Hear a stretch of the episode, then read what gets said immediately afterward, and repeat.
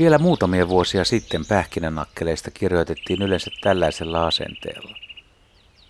Joidenkin mittavien syysvaellusten jälkeen pähkinänakkeleita on jäänyt Suomeen talvehtimaan, joskus melko runsaastikin, ja niitä on nähty vielä pesimäaikanakin kohtalaisen paljon, mutta nämäkään linnut eivät ole vauhdittaneet nakkelien Suomen valloitusta. Miksi nakkeli ei kotiudu Suomeen? Nyt täytyy kirjoittaa jo toisin. Aloittaisin näin. Viime vuosina pähkinänakkeleiden pesinnöistä on tullut entistä enemmän havaintoja. Esimerkiksi Ahvenanmaalla laji on vakiintanut asemansa pesimälintuna.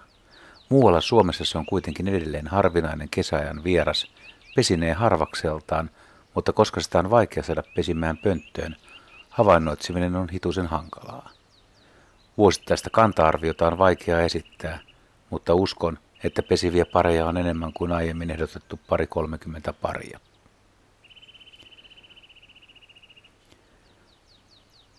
Pähkinänakkeli pesi yleisenä Virossa, Ruotsissa ja Venäjän puolella rajan läheisyydessäkin. Ja nyt sen kotiutuminen meille on hyvin lähellä. Ja alkanutkin, kuten jo totesin. Pähkinänakkelit pesivät yleensä vanhoissa tikankoloissa ja puiden onkaloissa, mutta myös linnunpöntöt kelpaavat varsinkin naapurimaissa tiheän kannan alueella asumuksiksi. Nakkelit ovat tarkkoja lentoaukon koosta, ja vaikka kolon suuaukko olisikin lähes sopivan kokoinen – Nakkeleilla on tapana muurata se savella pienemmäksi. Nakkelit lopettavat muuraamisen, kun kolon suuaukon läpimitta on noin nelisen senttimetriä. Ainakin alapuolella on aina savea, joka sitten kovettuu vahvaksi. Ilmeisesti koiras saveaa kolon yksin, mutta kolon sisustuksesta huolehtii naaras. Varsinainen pesämalja on vuorattu puiden kaarnalla, kuorella, suikaleilla ja lehdille. Naaras muni aamuisin, yhteensä kuudesta kahdeksaan munaa. Munat ovat valkoisia, heikosti ruskeiden ja harmaiden pilkkujen koristamia.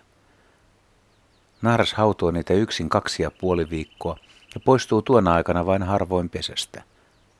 Koiras ruokkii naarasta enimmäkseen hyönteisillä ja muilla selkärangattomilla pikkueliöillä.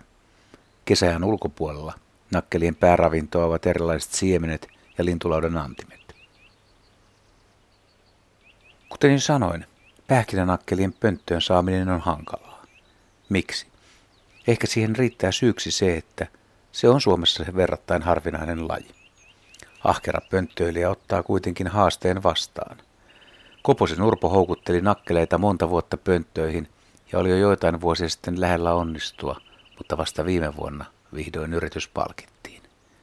Koposen vinkki on se, että ensin pitää löytää nakkelia, tehdä sitten kunnon pönttö. Paksuseinäinen luonnonpuupönttö on ehdottomasti paras, jos pöntön tekee laudasta, sen on oltava vähintään noin 30 mm paksu.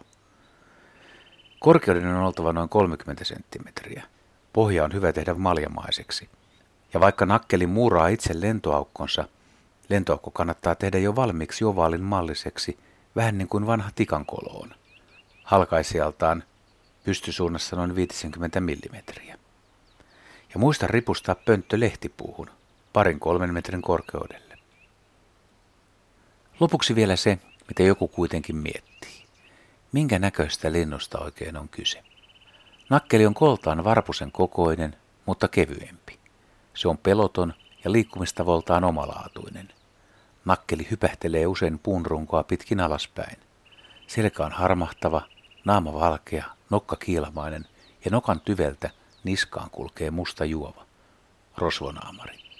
Varsin sympaattisen näköinen lintu. Varmasti kiinnittää huomion, kun kohdalle osuu.